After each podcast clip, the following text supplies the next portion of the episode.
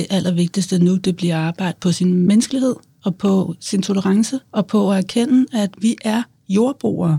Vi er ikke danskere og svenskere og polakker, og vi er jordboere. Vi er simpelthen nødt til at holde sammen på tværs af religion og etnicitet, som når man ser ting i en stor skala. Man kigger på en planet, der er i gang med at blive destrueret. Så tænker man, alle dem, der går rundt, de er jo nødt til at forstå, at de er i klub sammen.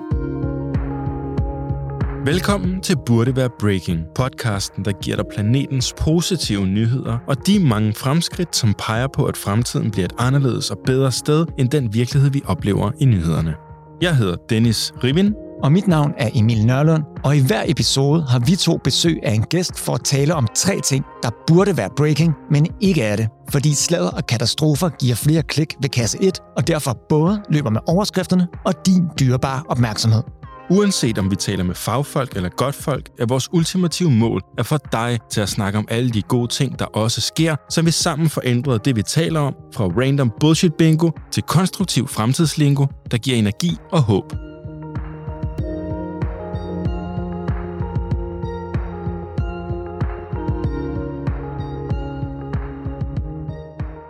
I denne episode er vi så heldige at have besøg af dig, dokumentarfilminstruktør Fie Ambo.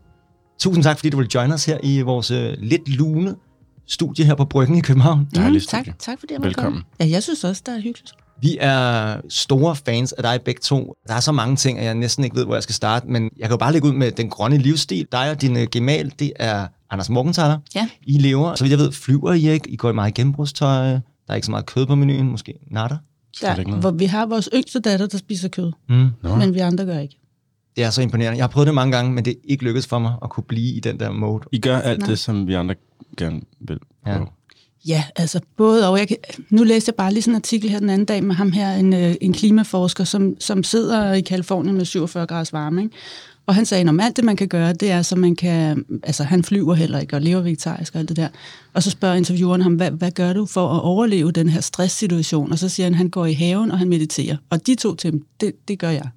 Du har en have. En lille bitte have, men Ja. ja. det der med at se ting, der gror, og sørge for at passe på dem og meditere, det er sådan de der to antidotes til mm. klima-mega-stress, ikke? Okay, det er coping Det er coping-strategier. Okay. Ja. ja. Fie, øh, du har rigtig mange fede øh, film på CV'et, for du er jo øh, mest af alt filminstruktør, men har også lavet en, øh, en grøn friskole sammen med din mand i, i 2014, og hvis vi bliver ved filmen, så har du øh, lavet Gambler, som jeg så for mange år siden, fed film, Mechanical Love, og Når du kigger væk er en af de senere, men den allerseneste, det var i april måned, hvor du udkom med den øh, roste klimadokumentar. 7030. Nogle gange siger jeg 30 70, jeg kan aldrig huske rækkefølgen, men det, det er 70 30. Det ville være en katastrofe, hvis det var 30% reduktion i 2070. Sådan når vi det ikke. Så hvis man ikke har set den, så øh, dokumenterer den processen omkring tilblivelsen af Danmarks øh, klimalov, der bliver kaldt verdens mest ambitiøse klimalov af mange. At du stod bag den dokumentar, er der nok en del, der allerede ved, men der er færre, der er bekendt med, at du faktisk øh, just øh, er blevet udnævnt til ny bestyrelsesleder i Statens Kunstfond, der hvert år, og det blev jeg lidt overrasket over, uddeler i omegnen af 500 millioner danske kroner til projekter og kunstnere i Danmark. Det er jo ikke en lille organisation. Wow. Tillykke med det. Tak for det. Øh, Hvad går det job egentlig ud på for dig, og hvordan fik du det? Ja, altså jeg er lige i gang med at finde ud af helt, hvad det går ud på, fordi jeg fik det jo for, hvad, 14 dage siden eller sådan noget der, ikke? Og det var jo egentlig fordi, at jeg var vicebestyrelsesleder, og så Michael Bøjesen kom ud i sådan en sag omkring et pigekor, og så valgte han at stå af posten, og så eftersom jeg jo var vicebestyrelsesleder, så var det ligesom oplagt, at jeg skulle træde til, ikke?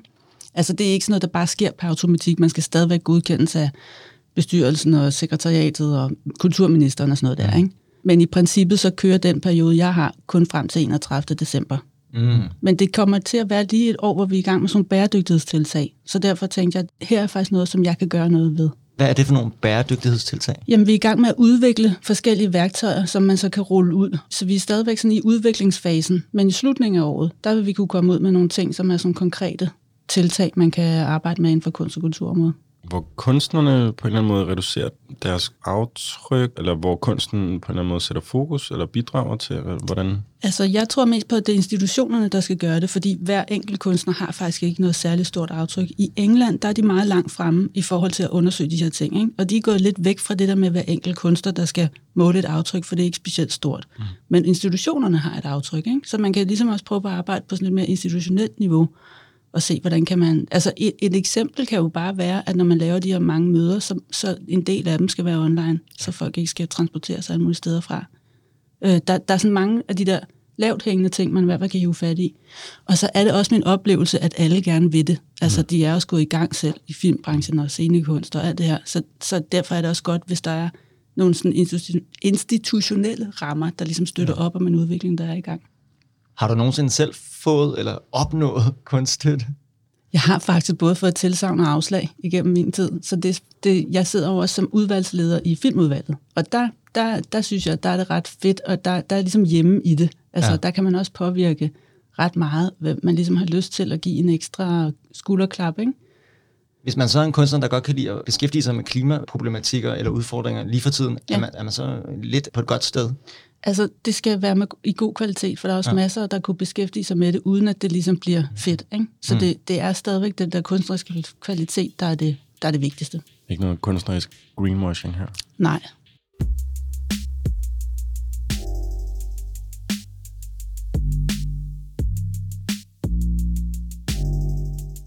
Fie, hovedårsagen, du kommer her i studiet, det er fordi, vi gerne vil præsentere nogle positive og måske potentielt opløftende nyheder på menneskehedens og verdens vegne mm. for dig, og så høre, hvilken en nyhed du synes, der batter mest. Mm, det glæder mig rigtig meget til. Men inden vi går i gang, så synes jeg lige, vi skal prøve at lave en, en slags status PT på, hvor, lad os kalde det, optimistisk du er i forhold til vores fremtid her på jorden. Så hvis vi siger, hvis du kan følge mig, at mm. vand er håb, okay? Ja og der står et tomt glas foran dig, og der er en øh, kande håb her, ja. altså en kande vand, så vil jeg gerne have, at du fylder så meget vand i glasset, som du føler, du har håb på fremtiden. Mm. Det, der er lidt svært ved det der, nu skal jeg nok gøre det, ikke også? Men det, der er svært ved det, er, at jeg står på to forskellige ben her. Ikke? Den ene er, alt hvad vi kan lave af demokratiske anordninger og af ting, vi kan kontrollere, det tror jeg på, så det går helt herop til så nærmest sådan en overspænding på buen. Ikke? Men så er der bare den der joker i det her spil, som er tipping points, som er ude af kontrol. Altså totalt ude af kontrol. Ja.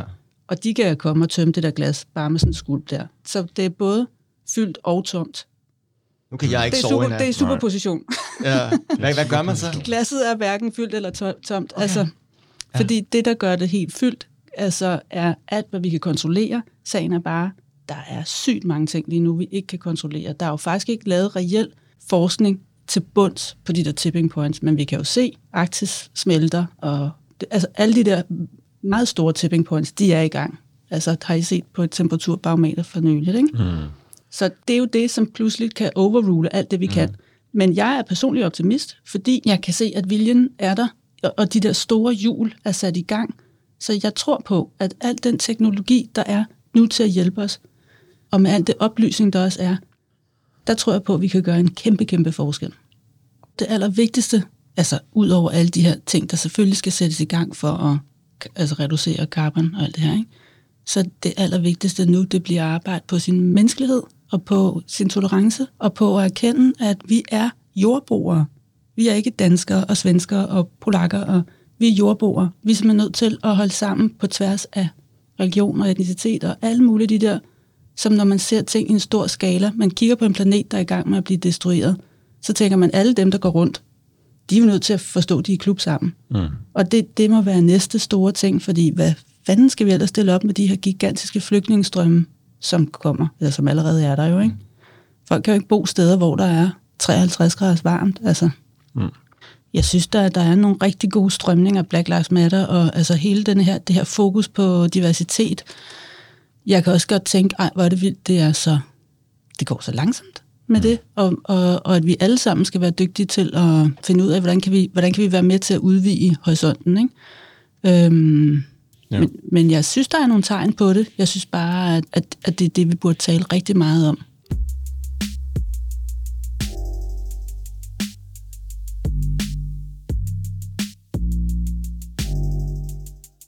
Det her er Burde Være Breaking, podcasten, hvor vi taler om spændende ting, der giver dig håb på fremtidens vegne. Og nu hvor vi er blevet lidt klogere på dig, Fie Ambo, mm. så føler jeg, at tiden er moden til denne episodes første positive nyhed. Er vi klar? Ja, jeg er i hvert fald klar. Hvad med dig, Fie? Ja, er totalt klar. Super. Okay. Sagen helt kort. Viseministeren for klimaforandringer i Wales har annonceret, at Wales med sine 3 millioner indbyggere og et areal cirka halvt så stort som Danmarks, med øjeblikkelig virkning indstiller samtlige planer for opførsel af nye veje i landet, for i stedet at bruge pengene på optimering af det eksisterende vejnet og infrastruktur til bæredygtig transport. Hvad er jeres umiddelbare reaktion, når I hører om, om øh, sådan en politisk beslutning? Jeg har det sådan lidt, at den der, det der transportudspil, der er kommet i Danmark nu, ikke, det er jo super udskilt på grund af motorvejene, og der er der helt klart også en fejl at lave en motorvej hen over en, fred, en, en ø med fugleliv og sådan nogle typer ting der. Ikke? Men man skal bare huske på, at det her med, med brændsler og transport er altså også bare noget, der er i rivende udvikling, så en motorvej er ikke nødvendigvis af det onde. Nå.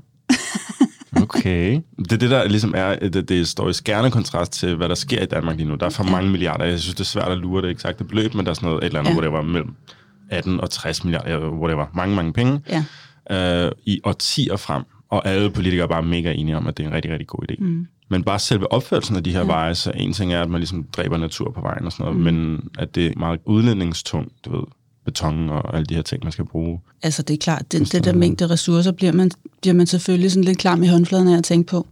Der er samtidig i samme udspil jo også øh, øh, næsten tilsvarende beløb til kollektiv transport mm. og cyklisme og sådan noget der, ikke?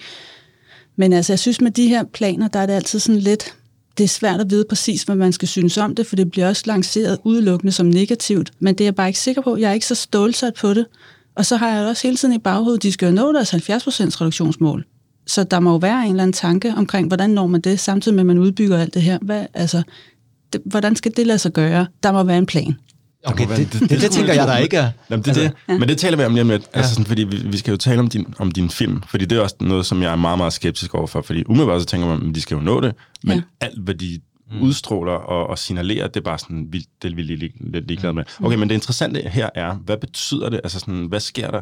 Fordi det er jo det, vi synes er meget, meget interessant her. Det er der med at tale om, hvad virker i verden. Hvad, I stedet for at bitche over, at vores politikere ikke gør nok, så vis dem, bombardere dem med eksempler på folk, der faktisk gør noget, mm. der fungerer mm. ude i verden, og guilt-trip dem til at, at mm. gøre noget bedre her. Ikke? Så det her med, at når man har politikere i et andet land, der siger, ved du hvad, vi ved godt, at det her det er, det er mega kontroversielt, for der er mange, mange, mange folk, der holder af veje og, mm. og bilismen og sådan noget. Ikke? Jo. Uh, så det falder slet ikke i alle smag, det her. Men det gør vi, fordi vi kan se, at det er nødvendigt. Og det er ikke fordi, det, de, de er ikke sådan fanatiske omkring det. Selvfølgelig skal der bygges en eller anden vej, hvis der kommer et eller andet industri- eller boligområde eller et eller andet. Altså, det er jo ikke sådan. Uh, men nu gør vi det her. Mm. Det er jo altid inspirerende, når der er nogen, der tager sådan nogle modige valg, fordi så kan man se, hvordan, hvordan fungerer det så? Det man jo bare altid skal være forsigtig med, som jeg er i hvert fald blevet mere opmærksom på, af at lave filmen, det er, at der er nogen, som det går ud over på en måde, så de vender sig imod klimadagsordenen. Det er sådan en balancegang. Mm. Hele tiden at sørge for, at befolkningen er med klimakampen. Ikke? Fordi at, øh, der skal meget lidt til. Du, I kan se nu i Danmark med vindmøllerne. De kan simpelthen ikke blive opsat noget sted, fordi der er ikke nogen, der vil have dem. Mm. Så de går ind af, af fordøren til supermarkedet og siger, at vi går ind for at købe øh, økologiske grøntsager, så kommer de ud med kurven fuld af svinekød til 2 kroner. Ikke? Det er det samme med vindmøllerne. Vi vil gerne have grøn omstilling, men de skal ikke stå, hvor jeg kan se dem. Og det er et gigantisk problem lige nu i Danmark, ikke? Er det stadig der med, at de skærer solstrålerne, eller hvad? Hvorfor har vindmøller fået et dårligt ryg? Det er der, en larm, ikke også? Det larmer. Jeg synes det også, hvis man bor lige ved siden af en på 30 meter, det er der, ja. det er der en kæmpe byggeri, og ja. altså det er det jo. Men der er faktisk måde at løse det på, fordi der er sådan nogle undersøgelser, der har vist, at hvis man er medejer en vindøl, der står ja. snore, ikke, så synes man, at det er penge i banken, hver gang den kører rundt. Ja. Men hvis du ikke har en aktie i den, så synes du bare, det er belastende. Ikke? Det er Samsø-modellen, det der, er det ikke? Altså, jo. På Samsø har, jo. har næsten alle. Er det medejerskab? Ja, medejerskab. Ja, hele vejen igennem. Totalt. Ja, ja, altså det der med at inddrage borgerne og gøre dem til medejere, det tænker jeg også er en ja. løsning. I Wales siger de nemlig også, de her politikere, de siger ret direkte, we need a shift away from spending money on projects that encourage more people to drive.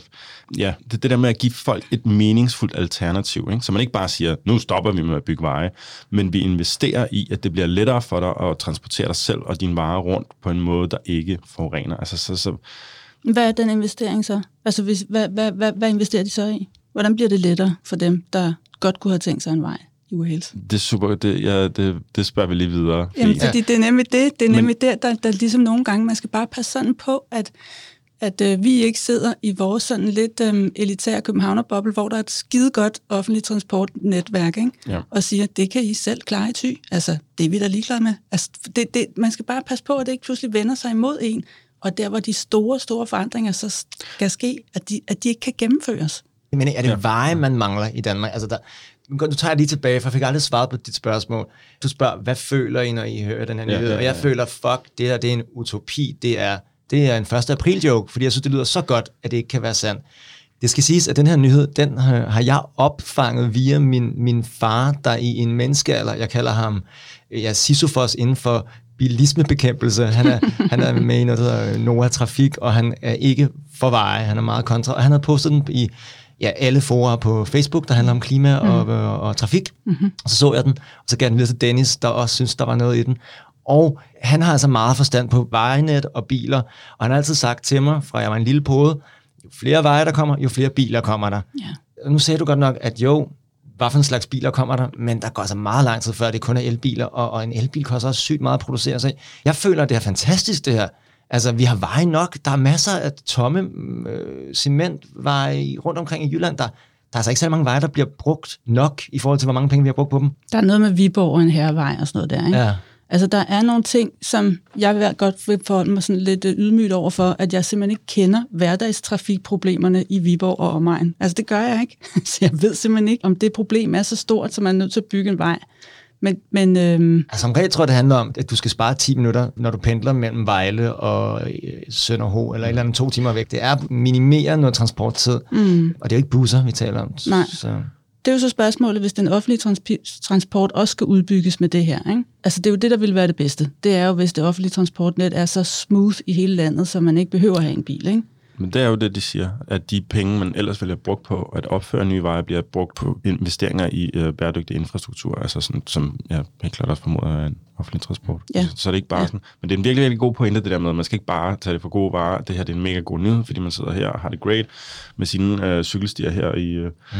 hvor, hvor, hvor, hvor man lige er. Men det er stadigvæk en, altså sådan, det, det, det er et visionært mm. skridt, der minder lidt om ægte lederskab, altså sådan, hvor man lige tager en beslutning, og de, de siger også, at de, øh, de nedsætter et øh, eksternt panel til at være med til at vurdere og, og, og sætte nogle kriterier for, hvornår er der faktisk brug for mm nu skal der bygges en vej. Så mm. det ikke bare bliver en politisk beslutning, fordi Ja. det er også det der problem, at ofte er det altså også bare en Ja. politisk beslutning, Ja. fordi det giver nogle stemmer der, hvor der ja. er ikke antal mennesker, der, hvor gerne vil have en vej. Ikke? Jo, jo, helt klart.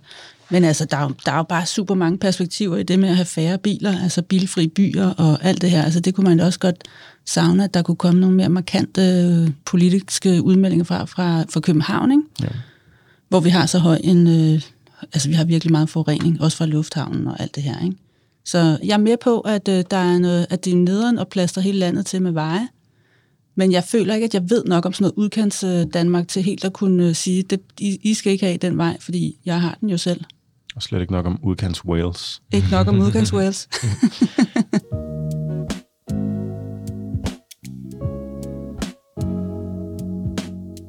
Nu lever I jo øh, meget bæredygtigt i din familie, Fie. Har I en elbil? Vi har en elbil. Ja. Ja. Vi har kørt elbil siden, at de kunne køre 100 km på en opladning. Det tog syv timer at oplade. Det var pænt belastning. Mm.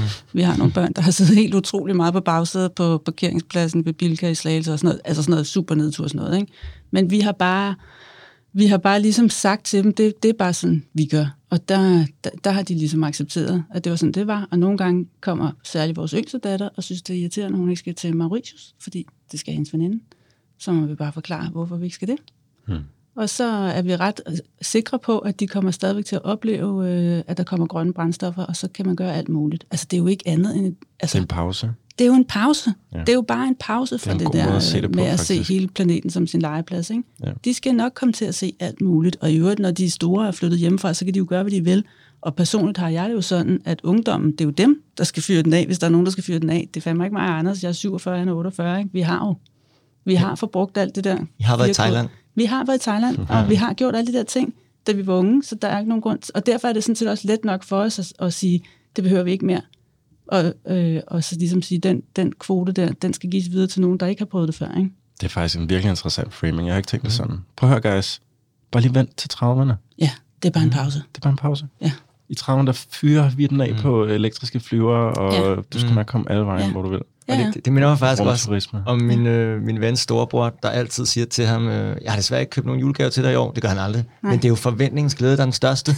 og faktisk synes jeg, at det samme lidt kunne gælde for rejser, fordi jo, det er da fedt nok at rejse, men altså, det, nogle gange er det jo ikke helt så vildt, som man har forestillet sig, men Nej. man kan glæde sig. Det er godt at have Ja, noget at glæde sig ja, til. Så glæder ja. jeg til, at jeg kan flyve i, Ja. i 30'erne. Ja, men man kan jo komme, der er jo absurd meget, som man kan komme til at opleve uden en flyvetur, og som vi bare ligesom negligerer, mm. fordi det er bare blevet lettere. Det er jo også meget lettere at sætte sig ind. Altså, hold kæft, når vi har skulle køre til Norditalien i den der elbil, altså det er, det er sværere end at bare tage en flyvemaskine, ikke? Det er det. Men samtidig så oplever du landskaberne, der skifter, og altså der er nogle andre, der er nogle andre sådan meget mere fysiske oplevelser af afstanden, som man jo ikke har i en flyvemaskine.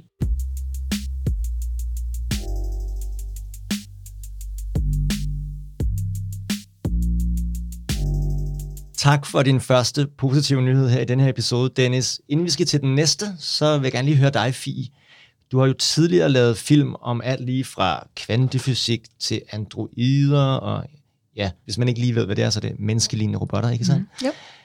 Men hvordan fik du ideen til at lave en, øh, en klimafilm, øh, altså 7030, øh, dokumentaren om processen omkring klimaloven fra 2019, må det være? Ja, altså det var simpelthen fordi, at jeg kunne se, nu går de i gang med at forhandle en klimalov, som kan blive altså sådan en øh, verdens mest ambitiøse klimalov. Og sådan som jeg ser vores rolle i Danmark, ikke, der er det, når vi kan finde ud af at gøre et eller andet, så er det vigtigt, at man laver noget, som, så det kan skaleres. For det er altid rimelig ligegyldigt, hvad vi kun gør her, hvis det ikke bliver brugt internationalt. Ikke? Så jeg tænkte, at det her det bliver sådan et historisk dokument, og selvom vi i Danmark ligesom øh, har en hel masse klimaambitioner, der er en hel masse ting, der ikke sker hurtigt nok og sådan noget, så, så er det her på sådan en global skala et rigtig vigtigt signal. Og det er jo sådan ligesom det, der er dokumentarismens S i ærmet. Det er det der med, at man kan dokumentere noget, man så kan dele alle mulige steder. Altså du ved, jeg har lavet film om en bondemand uden tænder, som blev vist i New Zealand i sådan cykelbiografer. Altså du ved, det, det er jo sådan næsten magisk. Du kan tage sådan et lille øh, stykke virkelighed fra et lille bitte Danmark, og så kan du ligesom sende det ud som sådan en lille luftballon, der lander alle mulige steder. Øh, og det tænkte jeg, jeg skulle gøre med klimaloven. At det var vigtigt, at man ligesom kunne se, at det var noget, der var sket fra, fra børn og unge. Det er noget, der er sket mm. fra, fra borgerne, fra græsrødderne, som har startet med at komme med et borgerforslag, som så er blevet til en reel lov. Det var også vigtigt for mig at vise, at det, det er en demokratisk proces. Hvad så, hvis den var brudt sammen sådan for alvor og ikke var blevet vedtaget? Jamen, så er det også det, man viser. Så ja. er det også det, ikke? Fordi så er der også nogle årsager til, at det ikke er sket, og så går man ind og undersøger, hvad, hvad er så det? Altså, fordi en ting er vedtagelsen, noget andet er implementeringen, så er jeg jo også nødt til ligesom at fortsætte efter, at den var vedtaget, så er jeg nødt til at fortsætte frem til de første sådan, klimahandlingsplaner var blevet sat i værk, ikke? Mm-hmm. Det har været meget øh, typisk, hvis den var gået galt, synes jeg. Så vil den ligge øh, meget spor i, hvad jeg tit oplever, når jeg har set en klimafilm, at jeg faktisk sidder tilbage med sådan lidt desillusioneret følelse. Jamen, det, det er jo det. Nå, prøv at høre, jeg var inde og se den der Greta-film ja. med øh, min, min 17-årige datter og hendes kæreste, ikke, som også var 17 eller 18 ikke, på det tidspunkt. Og de græd som pisket, da den film var færdig. Fordi de synes bare, altså, det er jo fuldstændig håbløst. Den der pige, hun bliver bare behandlet altså, helt sindssygt af verdens ledere. Ikke? Og hun er jo sådan et såret dyr, der bare skriger om hjælp. Altså, det er jo enormt gribende. Ikke? Og jeg havde det sådan, jeg vil gerne lave en film, hvor når de går ud af biografen, så ved de, at de kan, at de kan være med. De kan være med til at sætte en dagsorden. For det er børn og unge, der har sat klimadagsordenen. Og de føler sig sådan empowered på mm. en eller anden måde. Ikke? Det tænker jeg, at det var ligesom mit take på det, at de ikke skulle føle sig overvældet, for det kan vi alle sammen føle. Så forestil dig, hvordan det er at være et barn, og Mm. pludselig se de her afgrunde åbne sig, og der er ikke spændt noget sikkerhedsnet ud. Mm. Ikke? Der vil jeg bare rigtig gerne have, at de, at de ved, at de er en del Mm. mm. af omstillingen, og de kan påvirke det, og vi hjælper Det dem. nytter noget. Og det nytter noget, og vi hjælper dem. Altså, vi har deres ryg, ikke? Og der vil jeg faktisk sige, at øh, der følger jeg faktisk flere gange under filmen, da jeg så den, at jeg var ked af, at jeg ikke stod med og demonstrerede. Altså, jeg kunne se, at de faktisk... Altså, normalt mm. Føler jeg, at man... Jeg, jeg har faktisk haft en følelse af, at man spiller tiden, når man Ja, demonstrerer. ja. Og her kunne jeg faktisk... Du har i hvert fald givet en følelse videre, Ja. at man godt kunne stå der med nogle bannere, Ja. og det faktisk ville give lidt me- meget mening. Det gav super Sygt meget mening. Prøv at høre, mig og Anders, vi var til den første danske børneklima Fridays for Future. Ikke? Der stod måske 300 mennesker. Så voksede og voksede og voksede og voksede det bare. Altså over de næste, de næste halvandet år kun. Det gik virkelig hurtigt, og det var dagsordensættende. Mm.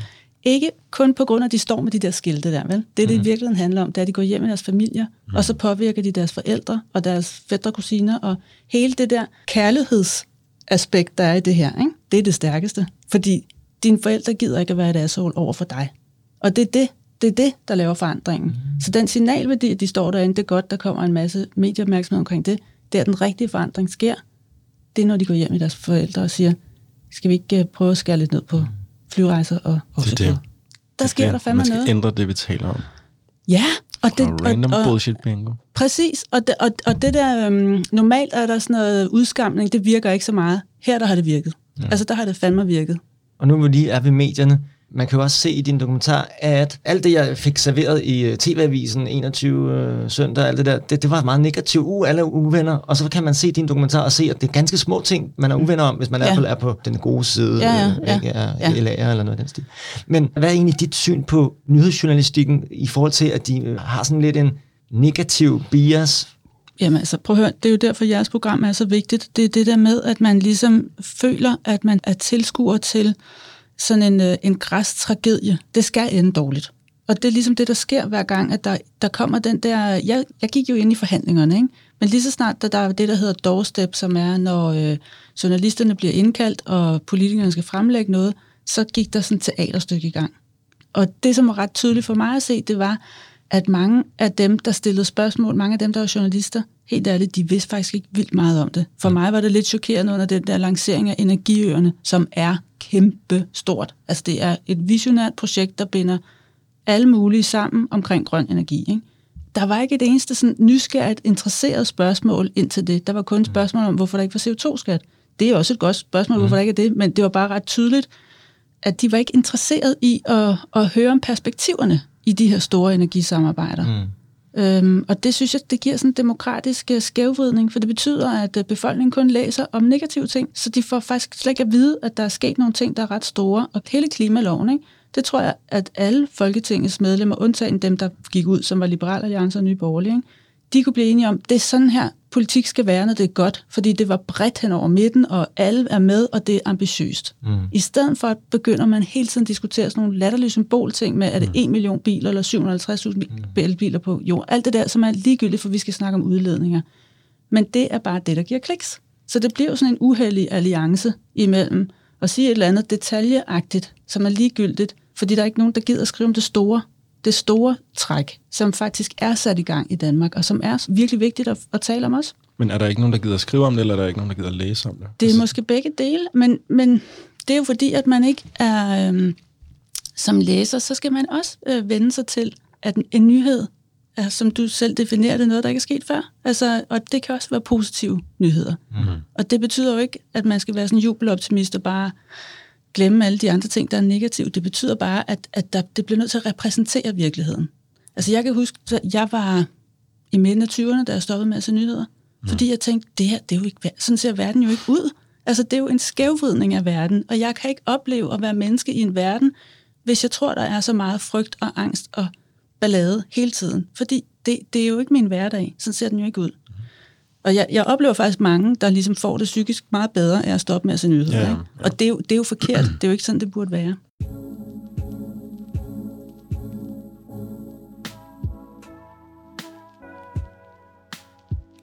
Du lytter stadigvæk til Burde Være Breaking, og vi har dokumentarfilminstruktør Fie Ambo i studiet. Og øhm, Fie, er du klar til endnu en positiv nyhed? Ja. Så er det dig, Dennis. Altid. Okay, det bliver kort og godt, det her. Det sagde hun også i går, får man lyst til at sige. Øh, okay, vi starter med et tungt spørgsmål. Er der nogen af jer, der ved, hvor mange mennesker, der hvert eneste år dør af malaria? Det er den mest dødelige sygdom på planeten. Boom. Okay. Emil, har du Jamen, hvis det, hvis det er sandt, øh, så må det være rigtig mange. Øhm, 100 millioner? Ej, det er også, mange. Det er også rigtig, Det er rigtig mange. Okay, 10 millioner. 10 Nej, millioner. nej, nej, det er Nej. også alt for mange. Okay. okay, heldigvis er det for mange. Okay, okay, okay. I 2019 var der i alt 229 millioner malaria-tilfælde i verden, altså folk, der blev smittet af sygdommen, fordi de blev stukket af en inficeret myg, der døde i alt 409.000 mennesker, hvilket er rigtig, rigtig meget, men heldigvis meget, meget mindre end, du, 10 millioner? Jamen, Jeg, tror- jeg, jeg tror faktisk, jeg mente, hvor mange jeg troede, der fik det, ikke døde. Jeg, Okay, jeg, jeg Jamen, så havde du heller ikke ret. Okay. Øh, nå, spøg til side. 409.000 mennesker. 67 procent af dem var børn under 5 år. Det er forfærdeligt, det her. Og dødeligheden er faktisk allerede faldet med cirka 60 procent siden år 2000, fordi der har været så stor en forebyggende indsats med opmærksomhed og uddannelse og myggenet osv. Men en vaccine har man arbejdet på i årtier uden held. Der har været kliniske forsøg de seneste år med en vaccine, der var 29 procent effektiv, som man faktisk har været sådan relativt begejstret omkring, fordi der trods alt det, det, det er bedre end ingenting. Men nu har man udviklet en splinter ny type vaccine, baseret på den her banebrydende mRNA-platform. Det er helt klart en af de ting, der er kommet uh, godt ud af pandemien, det er, det, det er den her øh, nye bioteknologiske platform, som, som de mest effektive vacciner mod covid-19 også er udviklet på. Og den her nye vaccine, den har vist sig at være 100% effektiv mod malaria, når testet på mus. vi, er, vi er på mus lige nu, mm. men det er et tegn på en retning, man er gået i, hvor det går rigtig, rigtig hurtigt. Mm. Ja. Det er en god nyhed.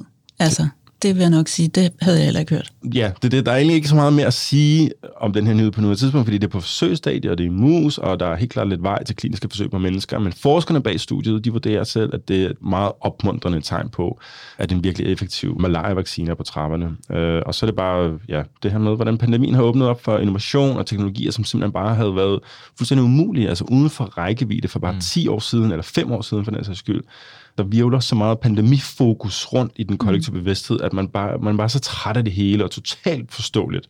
Men det det her med, at vi taler bare lidt uproportionelt meget om det trælse og alt det, der ikke virker i forhold til, hvordan der også har udløst en masse potentiale, og for eksempel kommende vacciner.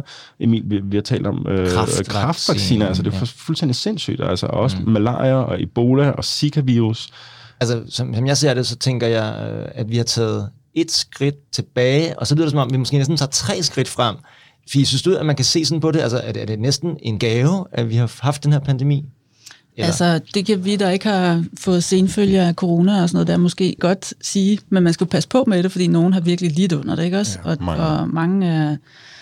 Men i forhold til innovation, så er det jo altid en god krise, der skal til, for at det virkelig skubber på noget. Ikke? Mm. Og selve det her vaccinekapløb, det har jo været godt. Altså det har jo været godt, at der er blevet pøset penge ned i noget, der normalt vil tage 10-20 år at lave. Det er bare blevet lavet på et andet år. Ikke? Så jeg synes, at den der pandemi har i hvert fald også blotlagt sådan noget med sådan nogle skjulte pengekasser. så ja. vi hele tiden tænker, hvad er det med det der husholdningsregnskab? Der er et eller andet, jeg slet ikke forstår. Ja. Hvordan kunne alle de der minkavler få så mange penge bare sådan ved at knæfte i fingrene? Ikke? Ja, det er så, så der er nogle ting, der lige pludselig hvor man tænker, okay, og jeg kan godt forstå i klimabevægelsen, ikke? det er sådan lidt, okay, hvis I kan diske sådan derop på grund af en pandemi, hvad fanden så med den store, som er klimakrisen, ikke? Ja, ja. Så jeg synes, der, der er sådan nogle, øh, der kommer sådan en flænge i bagtæppet, og man kigger ind i maskinrummet, og det tror jeg er ret godt. Den står bare ja, trykker penge. Der, den står og trykker penge til alle mulige ting, som, som vi måske også kunne tage og, og bruge i forhold til klima, ikke?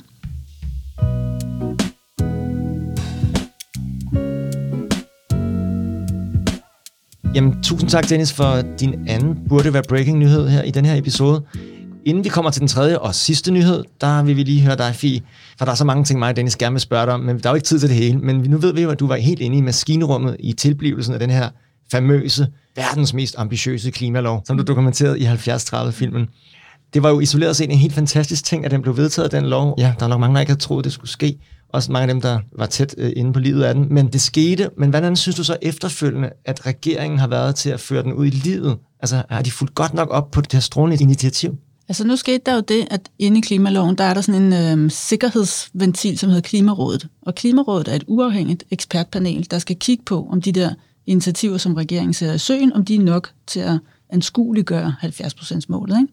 Og de sagde jo, at vi kan ikke se det tydeligt nok det er ikke nok endnu, det mm. I har kommet frem med. Ikke? Og det gjorde de efter et års tid, eller hvordan? Nej, det gjorde de jo. Ja, det har hvad, de så gjort. Hvad er, hvad er rækkefølgen? Hvornår filmede du? Jeg filmede fra september 19 til januar 21.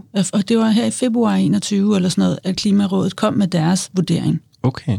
Og efter det, der gik de så igen i, i forhandling igen, og nåede frem til noget, som Klimarådet så vil sige, nu har I anskueligt gjort det. Det er jo det, der er rigtig godt ved klimaloven, det er, at det har Klimarådet ind over så der kommer et ekspertpanel og vurderer det en gang om året. Ikke? Det er i virkeligheden det, jeg tror er det stærkeste. Det er, at der hele tiden er nogen, der ligesom snapper dem i haserne og siger, hov, det er ikke, det er ikke konkret nok, ja, ja. I skal videre. Ikke? Og så satte de jo så til forhandlingsbordet igen og lavede sådan et 2025-mål. Mm. Øh, Hvornår var det? Jamen, det gjorde de så efter, at Klimarådet var kommet ud med det, så det gjorde de i foråret. Okay. Så selvom at det ikke kommer af sig selv, det her, med at reducere med 70 procent i 2030, så virker det alligevel som om, at der er der er de her eksperter omkring arbejdet, som hele tiden skubber det i den rigtige retning, og som hele tiden skubber det mod en ambitiøs øh, målsætning. Ikke? Så der sker faktisk noget, fordi selvom ja, det ja. føles som om der er stillstand. Ja, altså, og, der sker og, noget. Og i øvrigt så er det også sådan, at, og det er også lidt mærkeligt, synes jeg, at der er slet ikke nogen, der har skrevet om det, at alle ministerier, de har en grøn drejebog, de skal lave lovgivning efter og lave forslag efter. Har de? Det har de alle sammen. What? Fordi ellers så kan man ikke nå det her 70 mål. Nej. Det er også derfor, når det der transportudspil kommer, ikke? og det første er sådan noget, ah, motorvej i hele Danmark, så er det altså sådan, ja, men de må have siddet og tænkt sig om, fordi de skal nå 70% målet. Og det er alle enige om. Det er jo det, der er det det store clash. det, steder, det, det, er en fejl i narrativen, eller narrativerne. Altså sådan, fordi ja, jeg, jeg læser også bare sådan, nå okay, nu I vil lave motorvej. Ja, ja, Det er da super nederen. ja, Altså, ja, ja præcis. Hvor, jeg vil meget, meget gerne have altså sådan konstitutionalistisk, altså sådan add-on til den her artikel, Ja. bare sådan, men de gør det Ja. faktisk mm. altså sådan Ja, hvor passer det velovervejet. pus-? Fordi det virker ikke velovervejet, det virker bare irriterende og nederen og forstokket og ja. forældet. Ja, ja. Det er der selvfølgelig også elementer af det, der er. Jeg vil da nok sige, at jeg tror ikke, at alle i Socialdemokratiet er lige så grønne, som man kunne ønske sig. Mm. så lad mig bare sige det på sådan en diplomatisk måde. Det er jo ikke, fordi klimaministeren står i sådan en position, hvor han bare kan føre de ting fuldstændig igennem, han gerne vil. Det er det ikke. Mm. Men sådan er det jo også i et demokrati, ikke? Man skal, ja, ja, Jamen, prøv at høre, jeg bliver da også sindssygt utålmodig, specielt når det så er sådan noget, så er det 33 graders varme pludselig i juni måned, ikke? Mm. og man sidder bare og føler, man, det er så klaustrofobisk, man kan ikke komme ud af det. Mm. Altså, der skal ske noget, ikke? Og samtidig så, så er jeg bare mindst lige så bange for den der sociale slagside, der kan komme af at få lavet noget, som ingen vil kopiere. Altså, ingen, hverken Kina eller Indien eller nogen, vil kopiere, hvis de kan se på Danmark, at vores velfærd går ned. Det kommer de fandme ikke til. Og det er derude, de store udledninger sker. Det er bare mega vigtigt, at vi fremstår som det, man gerne vil være, hvis vi skal påvirke resten af verden, fordi vores eget udslip er så lille, ikke?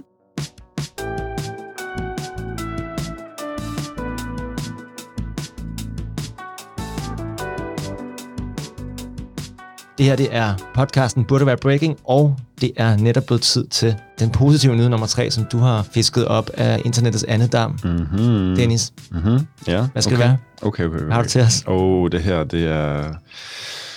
This is something else. Okay, lad mig starte med at spørge om det her. Er der nogensinde nogen af jer, der har set uh, den her science fiction klassiker, der hedder Contact fra Absolut. 1997? Mm. Du har set den, Fie? Absolut. Også mig. Fantastisk. Nå, har I det? Fantastisk film. Ja, Jodie Foster. Ja. Jodie Foster, mand. Ja, okay, okay. Jeg tror, det var Oscar. ikke? Okay, det er en af mine øh, yndlingsfilm. Okay, det er fedt, at jeg har set den. Øh, den handler om den her, en videnskabskvinde, der opnår radiokontakt til noget i det ydre rum, der sender hende instrukser til konstruktion af et højteknologisk øh, tværdimensionelt fartøj, der sker alle og Matthew McConaughey og det hele.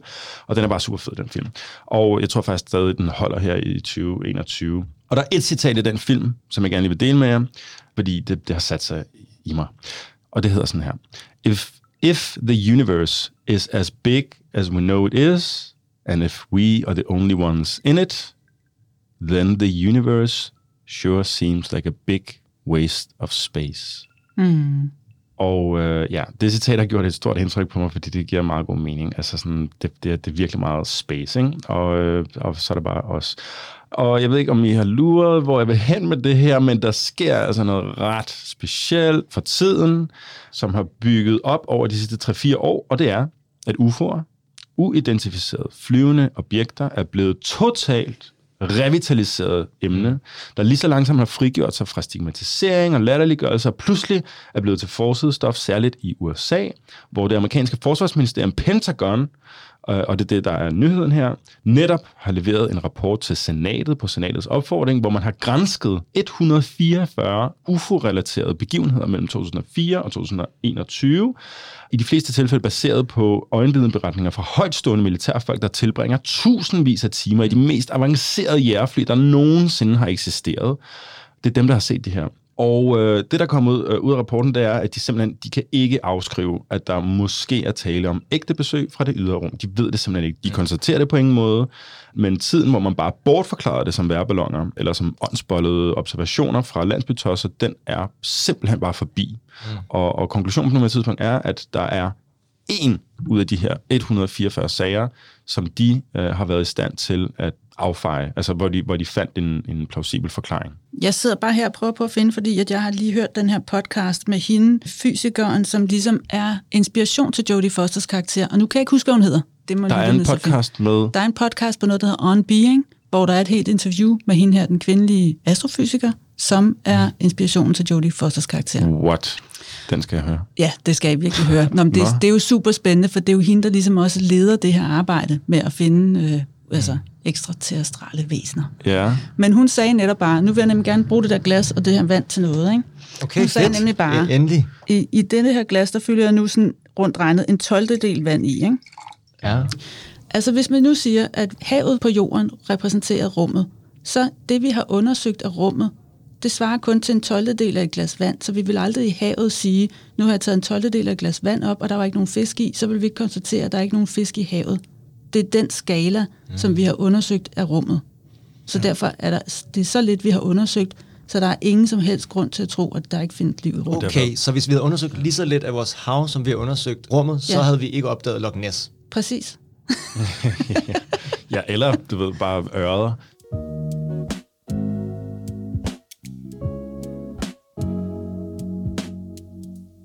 Det er jo det, der bare er så mega spændende ved det der. Mest fordi, altså det som hun havde sådan en god pointe med, hun, hun sådan konsekvent siger, at hvis vi finder det der ekstraterrestrale liv, så har vi mennesker endelig den der identitet som jordboer, som os, der mm. er anderledes end et ekstraterrestralt liv. Mm. Og så kunne det da endelig være, at vi kunne forstå, at vi er her sammen, og vi er her for, at vi skal passe på kloden, og vi skal stoppe med alt det der nitty-gritty halløj. Ja, med, du kan man, du kan man kulde. Med regioner og etniske, alt muligt. Alt ja. det der pis, det skal vi bare stoppe med, fordi ja. nu er det os, der er sammen, og der er noget, der ikke er os. Så det der andethed, det vil Som ligesom ikke nødvendigvis gøre. er dårligt. Som ikke nødvendigvis er dårligt. Det er mm. ikke, fordi det er en fjende eller noget, mm. men det er bare en måde at forstå os på, som en samlet gruppe, som er jordboere. Mm. Fordi der er nogen, der bor et andet sted. Ja.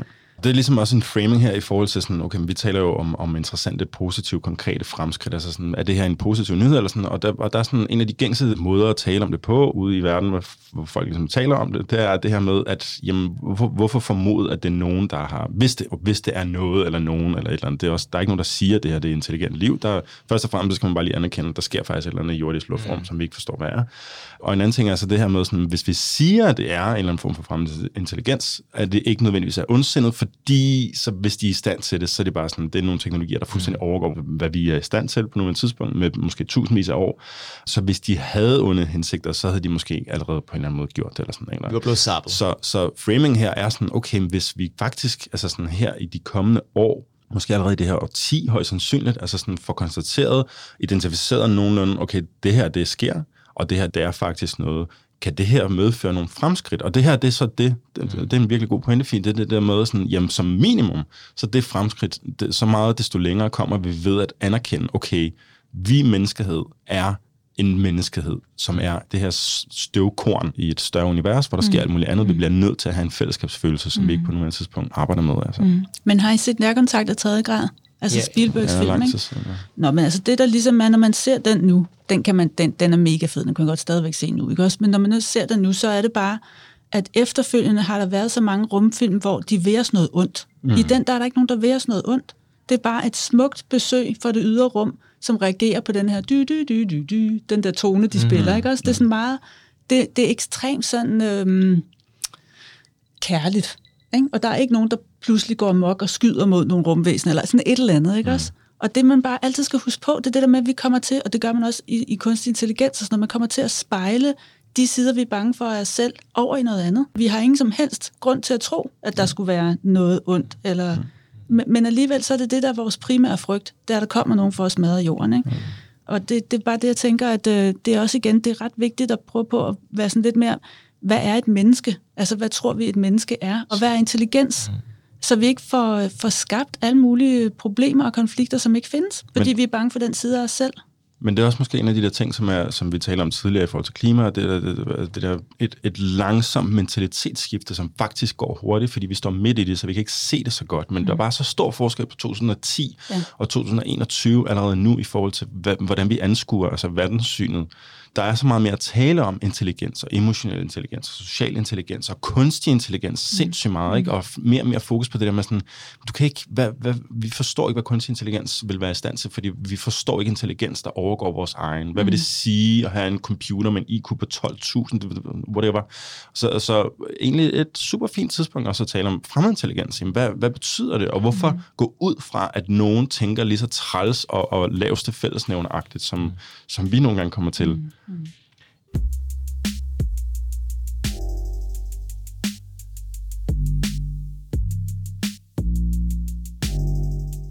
Nu må du lige nævne en meget interessant podcast, som du havde hørt. Mm. så, så ved jeg ikke, om I, I har hørt den, der hedder Flyvende til Lærken fra DR. Mm. Jo, og ja, shout-out til Frederik. Ja, Frederik Dirk Gottliebs. Og uh, astrofysiker, Anja C. Andersen. Nu nævnte du også en astrofysiker, og vi har også en dansk pendant. Via den podcast har jeg fået nogle virkelig aha-oplevelser. Blandt andet sagde hun, lidt i forlængelse af, hvad du sagde tidligere, Fie, at vi er jo også rumvæsener.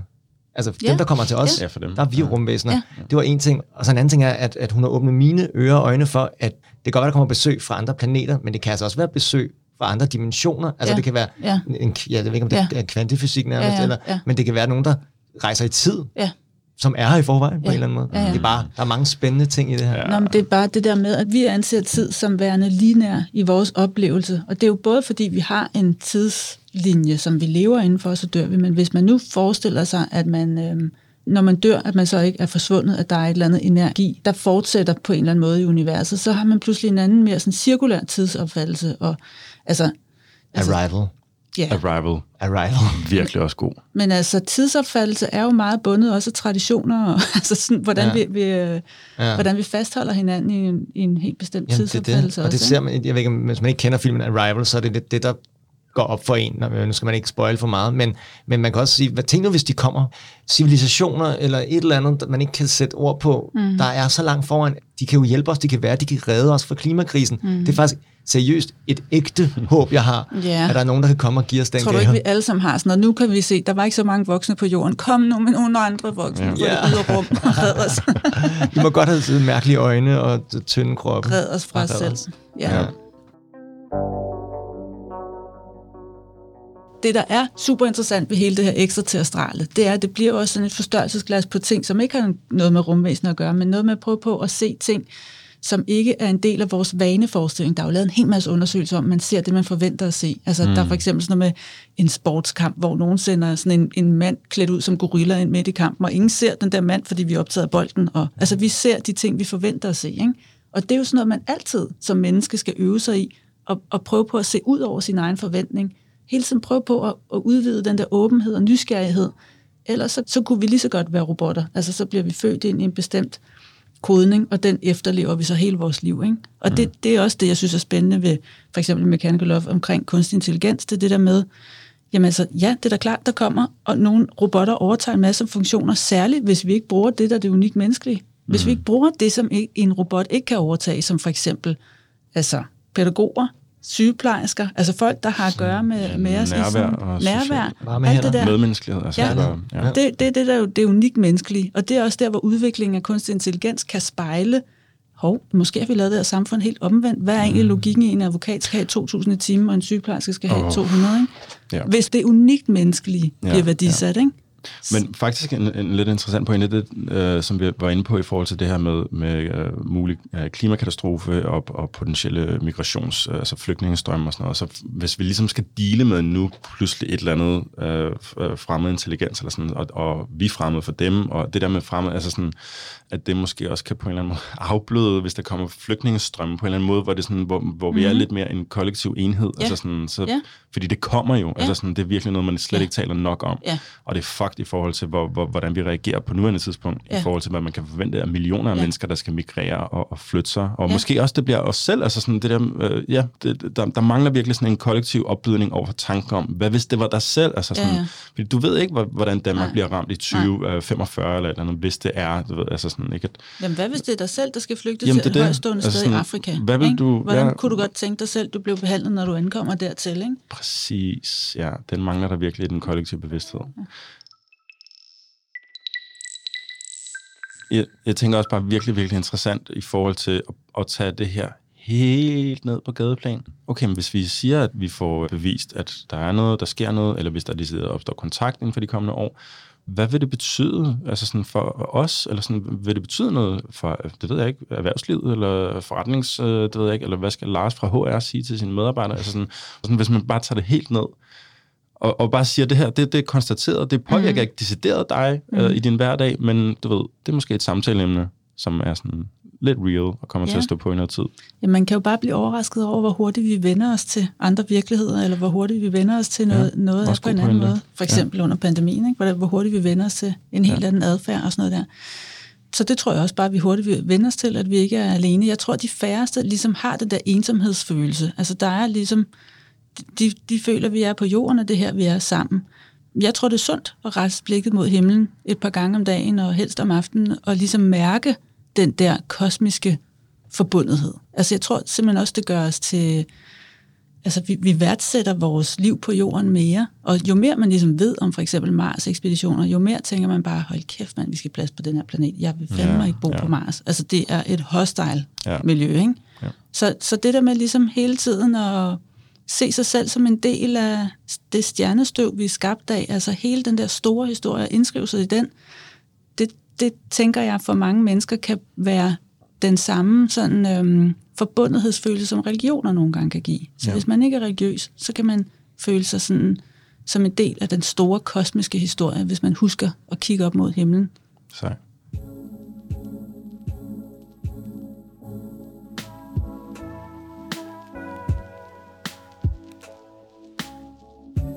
Først vil jeg lige sige wow, fordi øh, det var en, en vild snak øh, afledt af nyhed nummer tre. Så tusind tak for den, Dennis. Ja. Det er et yndlingsemne, og det var fandme herligt, vi lige ramte her i Burde Være Breaking. ja. Vi, nu er det faktisk tid til, at vi øh, tre sammen her i studiet skal finde den nyhed, som vi hver især synes burde være breaking. Altså er den nyhed, som man mest har lyst til at fortælle videre, og som kan give mest positive vibes, hvis man fortæller dem videre til andre. Kan I huske, hvad vi har været igennem? Dennis, du har nok på ryggraden, men lad mig lige rekapitulere. Nyhed nummer et var ingen nye veje i Wales. Nyhed nummer to, der er en malaria-vaccine i støbeskeen, der kan redde øh, millioner af mennesker. Og så nyhed nummer tre, øh, Pentagon er endelig ude med en længe ventet UFO-rapport, der i hvert fald ikke kan dementere, at der er besøg fra rummet. Der er i hvert fald en masse, masse observationer, som man ikke kan forklare. Hmm. Fie, hvad synes du burde være breaking? Det er mega svært at vælge mellem malaria og rumvæsener, synes jeg, fordi det er ligesom i hver sin skala. Den ja. ene er sådan ekstremt jordnær og redder mennesker, og det, altså malaria er ligesom jordens farligste dyr, ikke? Og i øvrigt kommer vi jo også til, der er også malaria i Danmark med, med klimaforandringer, kommer alle de her tropiske sygdomme jo også til at komme hertil, ikke? Så jeg vælger malaria, fordi det har en betydning her nu, eller om kort tid i hvert fald, for mange mennesker, ikke? Men jeg synes, at den helt klart mest spændende, det er den med rumvæsener, fordi jeg bare elsker at stå med rumvæsener. ja, man kunne være bange for, at rumvæsenerne kommer med en ny form for malaria, og så har vi hele det er en anden, igen, det er en anden ikke? pandemi, der kommer der. Ja. Ja. For mig er kan, kan jeg ikke, jeg kan ikke, jeg må, må bare være helt ærlig, jeg kan ikke løbe med andet end, uh, end, end, end Pentagon-rapporten. Altså, jeg synes, vi nærmer os dag for dag et svar på, om der er noget andet derude, og, og, det, og det, er, det er der jo. Det må der jo være. Alle de klogeste hoveder i verden siger, der er større sandsynlighed for, at der er, end der ikke er.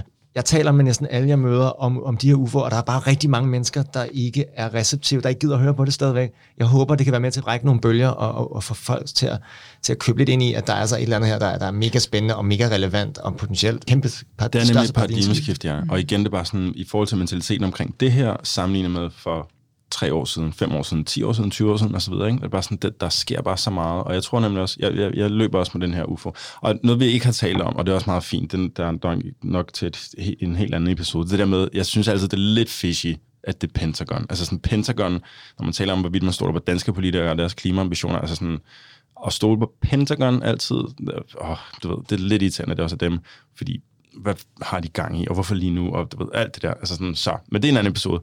Men tanken om det potentielt forenende aspekt af, at der faktisk sker noget på den her skala, og hvordan det kan påvirke vores, vores forståelse. Og, og det er bare det, sådan, det hele hænger lidt sammen jo i forhold til, der, der er så mange ting, der kommer til at ske. Det, det, det er en transformativ tid, vi mm. lever i. Mm. Så det der mentalitetsskifte, og det der med bevidsthed, som vi slet ikke har talt nok om i dag, altså sådan, at der er sådan en, en eller anden bevidsthedsopblomstrende øh, epoke, vi går ind i, og, og hvordan man ser sig selv i verden.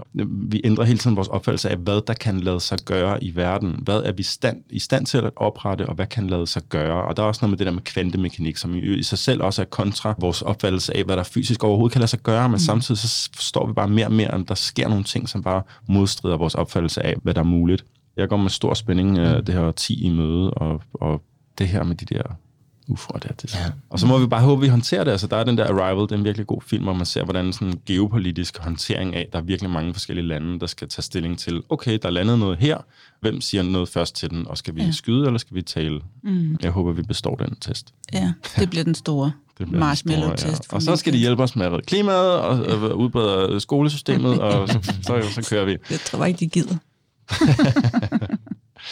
2-1 til UFO'erne ja. over malaria-vaccinen. Men det er jo bare vores ydmyge meninger her i studiet. Hvad synes du, der lytter med? Vi har lavet en post inde på Instagram, hvor du kan vælge din favorit af episodens tre positive nyheder. Fie, det har været en uh, gigantisk, fornøjelse. Gigantisk fornøjelse. Tak med. fordi jeg måtte komme. Tusind tak. Altså. Os, der takker. Ja. Er der noget coming up projekt, så skal de skal flagge, som uh, man kan glæde Ja. sig til? Altså, jeg går og filmer oppe i Hammer Bakker. Der er sådan en øh, skov, som er sådan en industriskov. I, meget, I Danmark, der har vi jo kun 2% vild natur. Mm. Øh, det meste er sådan noget, der er plantet. Ligesom skov er plantet som en hvedemark. Så er det sådan noget øh, lange, lige stammer, hvor der er helt sort nede i bunden. Det, Det er jo plantager. det er en plantage, ikke? Ja.